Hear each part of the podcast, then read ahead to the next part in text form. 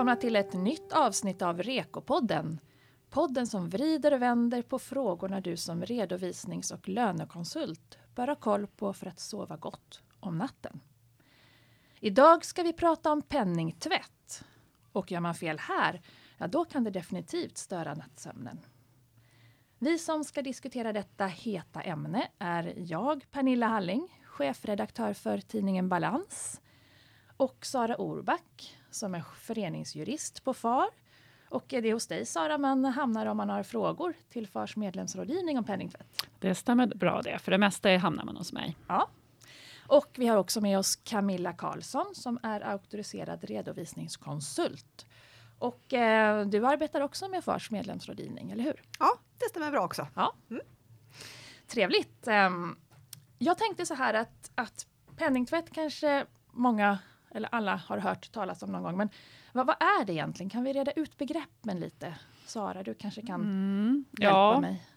Det är ju när pengar eller annan egendom som härrör från brott eller någon brottslig verksamhet förs in i en legitim verksamhet så att de kan redovisas öppet i den vanliga ekonomin. Och eh, det kan också vara när någon eh, vidtar åtgärder som är ägnade att dölja att man tänker eh, berika sig genom ett brott. Så att eh, det, det, är en ganska vid definition. Så det, det är många förfaranden som kan komma in där. Mm. Man brukar också prata om finansiering av terrorism. Är det, är det... Ja, och det, ska ju också, det omfattas, omfattas ju också av den här lagen som vi lite slarvigt kallar penningtvättslagen. Men ja. den heter ju egentligen eh, åtgärder mot penningtvätt och finansiering av terrorism. Okay. Och eh, där så handlar det ju om pengar som, eh, som någon eh, ekonomiskt vill stödja terrorism. Och det kan ju vara både att man direkt skickar pengar till eh, någon som en terroristverksamhet. Eller också att man på annat sätt stöder. Och det kan röra sig om ganska små belopp som skickas ut och det har ju blivit vanligare på senare år. Mm. Så att det är egentligen två olika saker, penningtvätt och finansiering av terrorism? Ja, eh, man kan ju säga lite enkelt kan man ju säga att penningtvätt, då rör det sig ofta om pengar som eh, kommer in i verksamheten, man förstår inte varifrån de kommer och finansiering av terrorism, där är det pengar som går ur verksamheten och man förstår inte vart de är på väg. Ja, Okej. Okay. Um, ehm, och, och den här uh, lagen som är, är ganska ny, då, vad, vad, vad, innebär den i korthet? Ja, eh, det, är ju, det har ju funnits en lag mot penningtvätt länge, men nu har man en helt ny lag om penningtvätt och man har moderniserat den och eh, också det är ökat fokus på att man som grunden är att man som verksamhetsutövare ska förstå hur ens verksamhet kan komma att uh, utnyttjas för penningtvätt eller finansiering av terrorism.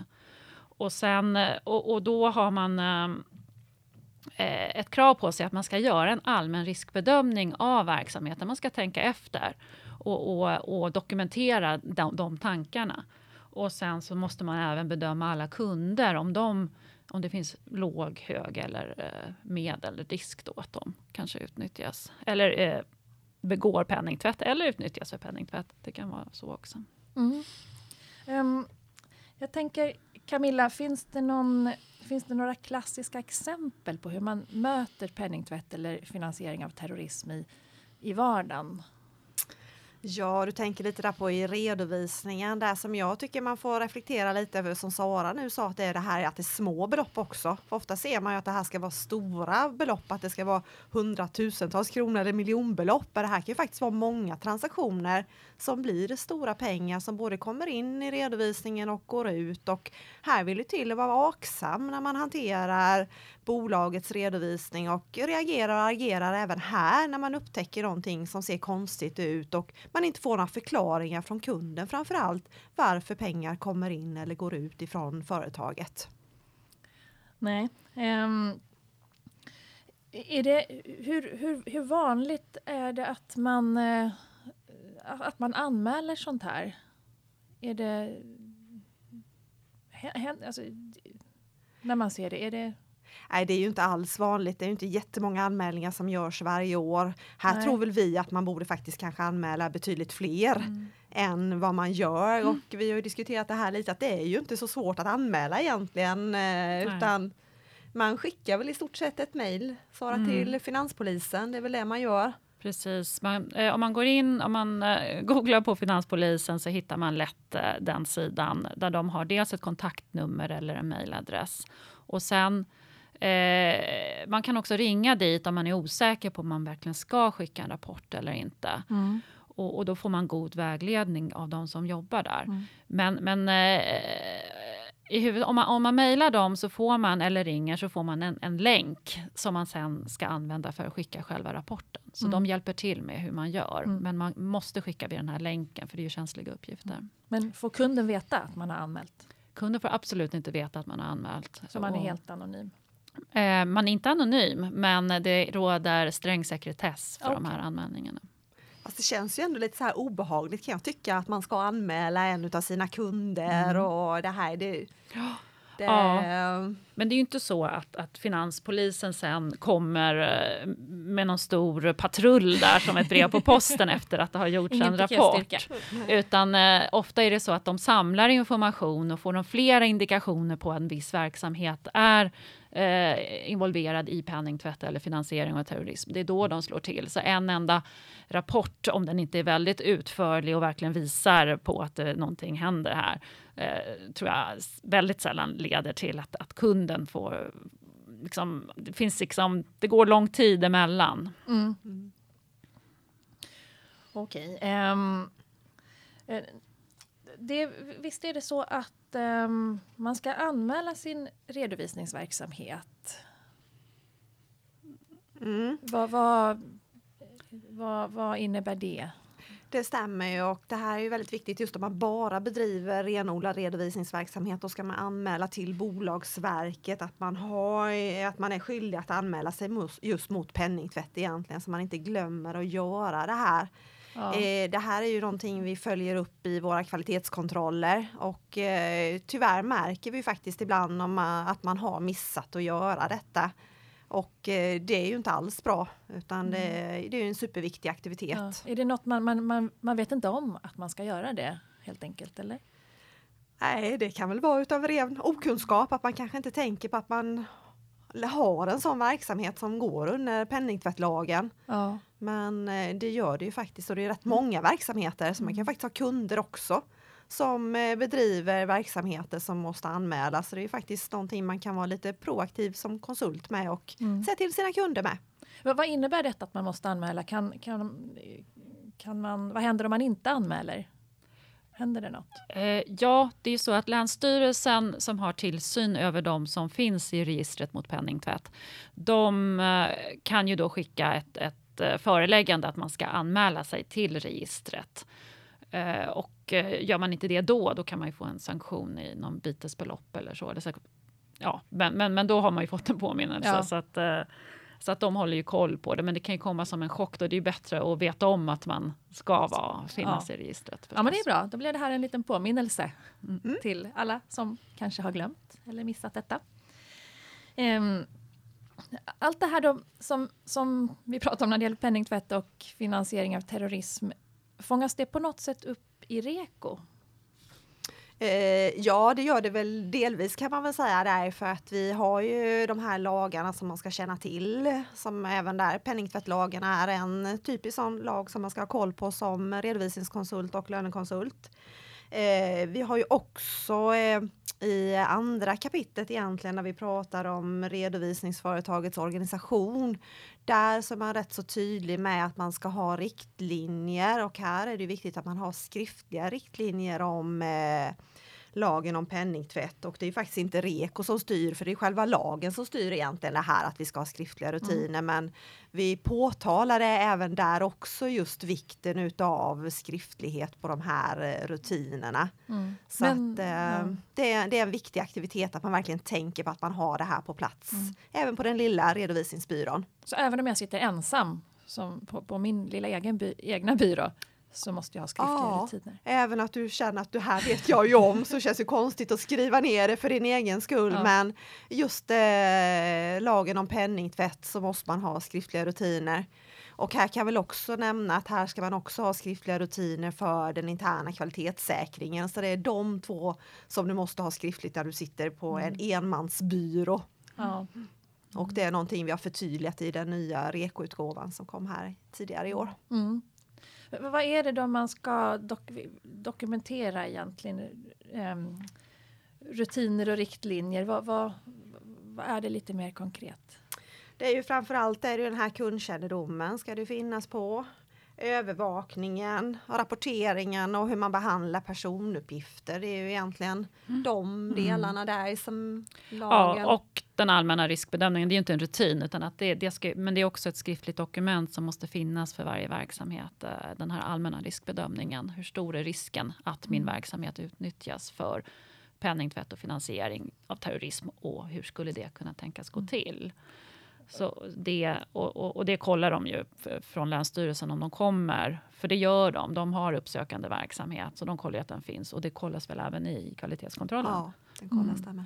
Men allmän riskbedömning, vad, vad, jag får in en kund, verkar jättesnäll, jag kanske till och med känner, han kanske är granne eller något, verkar liksom helt reko. Ska jag göra en riskkontroll på... Ja, där är det ju...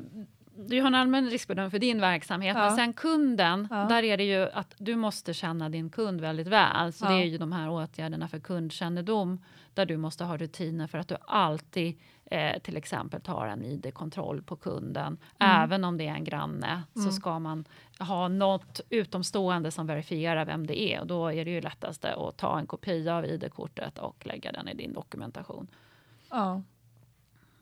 Till exempel. Och sen är det ju övervakningen, man ska ha en rutin för hur gör man för att uppmärksamma eh, om det händer någonting avvikande som gör att man skulle bli skyldig att rapportera.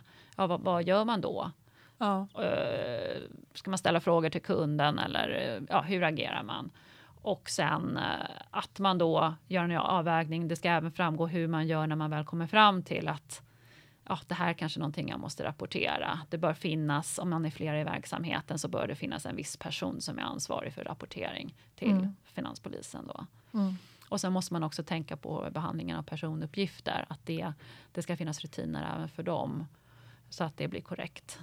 Och, och vad, vad kan det Ja, i och med att man måste ju ha den här dokumentationen om eh, med, med ID-kort och så vidare och det är ju personuppgifter Ja. och man har en skyldighet att bevara dem i minst fem år. Eh, un, eh, fem år efter det att affärsförbindelsen upphör, så det kan vara ganska lång tid. Så det är ett undantag från de regler som gäller enligt eh, dataskyddsförordningen. Just det, GDPR. Mm. Mm. Ehm, finns det några, nu tittar jag både på Sara och Camilla här, finns det några typiska fallgropar, misstag som, som man lätt gör? Att man missar de här signalerna på att här står inte allt rätt till. Ja, det skulle jag väl säga att det kan ju vara just i de här fallen när man funderar på eh, och här har man eh, plötsligt en faktura för konsultuppgifter, eh, konsultarvode som är väldigt hög utan någon närmare specifikation. Och då kanske man mest tänker, ja, vad, vad, man tänker på andra regler enligt bokföringslagen och så, men, men det man, man kanske också ska tänka på att det skulle kunna ha antingen vara penningtvätt för att någon kanske tänker begå ett skattebrott, undanhålla pengar, eller att, att det också kan vara om det är en inkommande faktura, att det då är eh, eller snarare att det är en faktura ut och att man då får in pengar för någonting som kanske Mm. inte någon annan för in pengar till verksamheten som man inte vet vad det är för pengar. Mm, Jag håller med dig, det är nog verkligen någonting man behöver ha hela tiden Mm. lite i sina tankar och inte bara tänka redovisningsmässigt och skattemässigt utan att det kan faktiskt vara någonting annat också. Mm. Och här är väl framförallt att man har säkerställer sina rutiner så att alla på byrån har det här tänket också, att Mm. ha god kännedom om den här lagen. Mm. Så att eh, det gäller att eh, hålla sig ajour med allt som gäller, förstår Mm. jag. Utbilda sig också.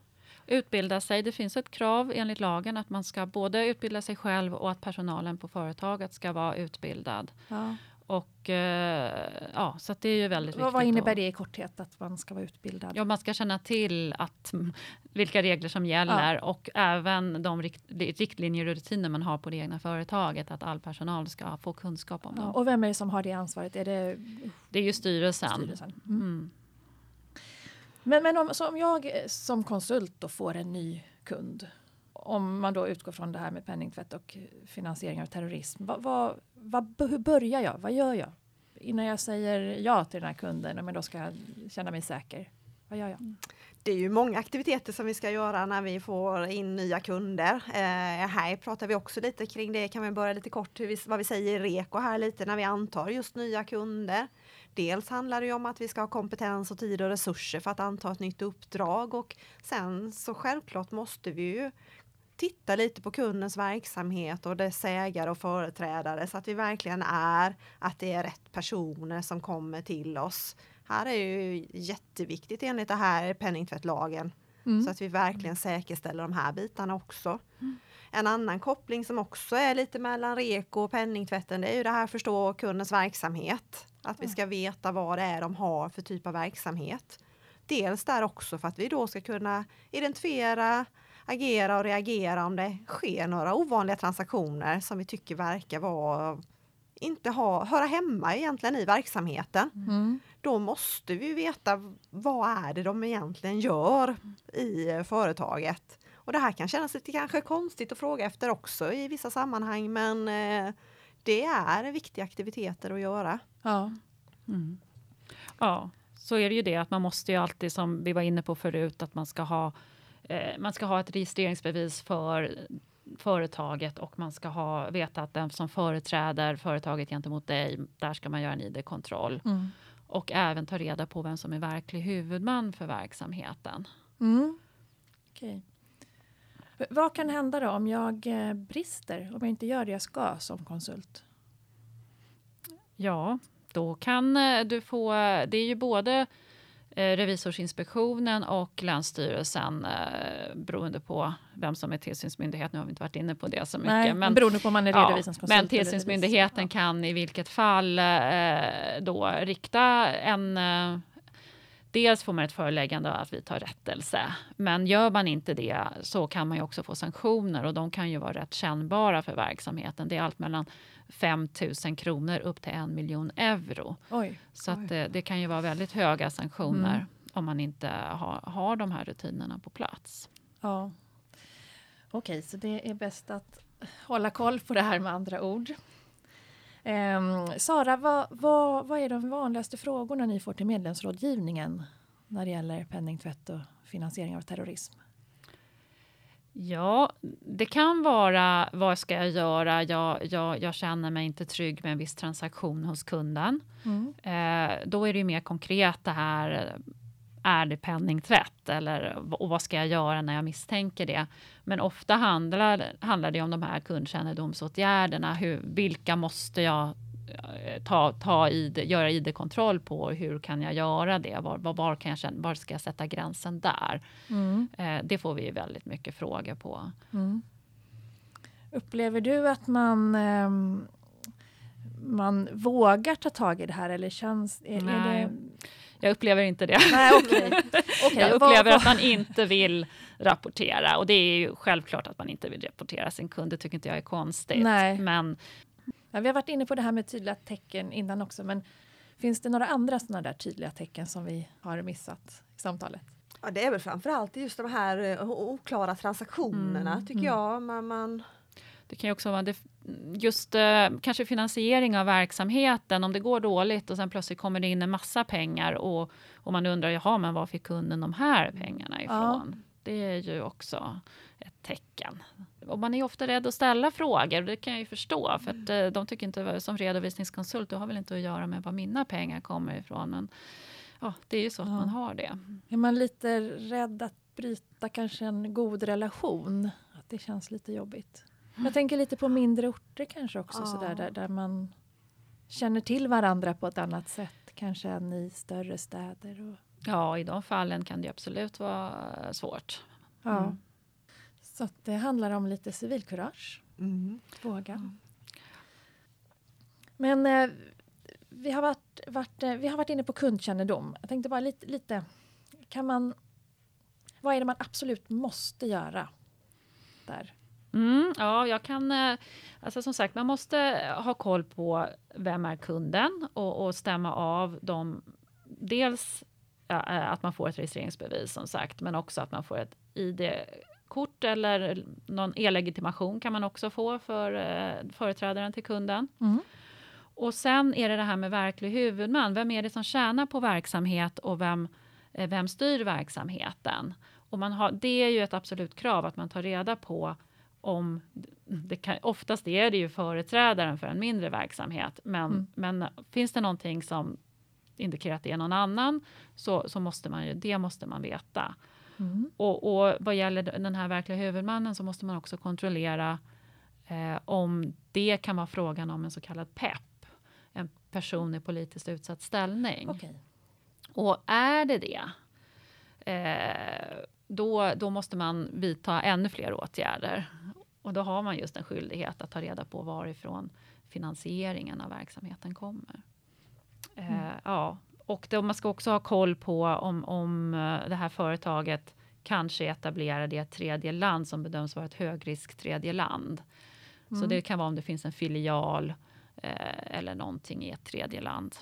Men sen var vi inne på, det är också det här med att förstå affärsförbindelsens syfte och art. Och det, det är vi- måste man ju också enligt REKO göra. Ja. Ja, och sen måste man hela tiden, om man får indikationer på om, om, om någonting ändrar sig, så måste man uppdatera. Är det en ny företrädare jag har att göra med, då måste jag eh, få en ny ID, göra en ny ID-kontroll Ja. och kolla den personens behörighet att företräda företaget. Det är väl också väldigt viktigt det här att man verkligen agerar då också om det kommer in eh, nya ägare eller nya personer. Att man inte tänker på att det här är bara en engångsförteelse utan man Mm. verkligen någonting man måste ha med sig hela tiden. Ja, precis. Då har man ju inaktuella uppgifter Ja, annars. Just det, så inte man måste det. hela tiden hålla sig ajour Ja, med, precis. med företaget. Mm. Ja, medlemsrådgivningen finns ju om man har frågor om det här. Men vad, vad gör FAR annars för att ge stöd åt konsulter i deras vardag? Ja, vi har ju ett etikuttalanden där som ingående går igenom alla, alla krav som ställs på medlemmarna eh, för att uppfylla eh, lagens krav. Så att det, eh, där kan man ju få all, jag skulle säga att man kan få all information man behöver där, men och Mm. behöver man ytterligare så kan man, är man ju välkommen att kontakta medlemsrådgivningen som sagt. Ja. Och jag kan ju, vi kan ju bara ta det. När man ska kontakta FARs medlemsrådgivning då ska man inte ringa utan då... Och det finns Kommer- ju på, om man tittar på FARs webbsida Ja. så finns det ju en tydlig eh, länk in till medlemsrådgivningen där man fyller i ett formulär. Man, man skriver Mm. lite kort vad det handlar om. Och, Precis. Och det är ju olika anledningar till att vi har det ordnat på det viset. Förut kunde man ju ringa. Men eh, det är ju det, dels så ibland sitter vi upptagna, Mm. håller eh, poddsamtal till Ja. exempel. och ibland så, eh, så det är också det att då kan vi läsa och se vad frågan rör så att rätt person får, får frågan. ja, och då ringer ni upp sen. Ja, vi ringer upp. Så att det är inga skriftliga svar utan ni ringer upp. Och då får man ju möjlighet att kunna diskutera frågan också, få ännu lite mer information kanske så att man Mm. uppfattat frågan rätt också. Mm. Så att det är ju för att hjälpa medlemmarna ännu mer. Ja. Mm. Det låter ju jättebra. Eh, Det här är ju ett jättespännande ämne Eh, och vi skulle säkert kunna prata jättelänge men tiden går. Så tack alla som har lyssnat. Ja, ja, vi har ju ett till sätt vi hjälper medlemmarna på, eller det finns i alla fall Ja. en, ä, ä, mer information i den här. Vi har ju en webbkurs, e-kurs kallas E-kurs, det. ja. E-kurs Ja, kallas mm. det. Eh, där man kan lära sig också uppmärksamma vad, vad är det som gäller enligt penningtvättslagen. Och det är ju jättebra att, att kunna använda den i utbildningssyfte. Som, som jag var inne på förut så ställs det ju krav på att man har utbildning för, för personalen. Och, och den är ju lättillgänglig för, för hela personalen och då får man en grundläggande kunskap om, om vad, vad som gäller enligt lagen. Ja, bra. Ett tips alltså så här på sluttampen. Så glöm inte att utbilda dig. Det är jätteviktigt. Och tack då för att ni har lyssnat. Och du som ännu inte har lyssnat på första avsnittet av Rekopodden där vi pratar om nya Reko. Gör det så hörs vi snart igen med ett nytt avsnitt. Och tack då Camilla och Sara för att ni var med här och diskuterade penningtvätt och finansiering av terrorism. Tack själv! Tack, tack. Hej!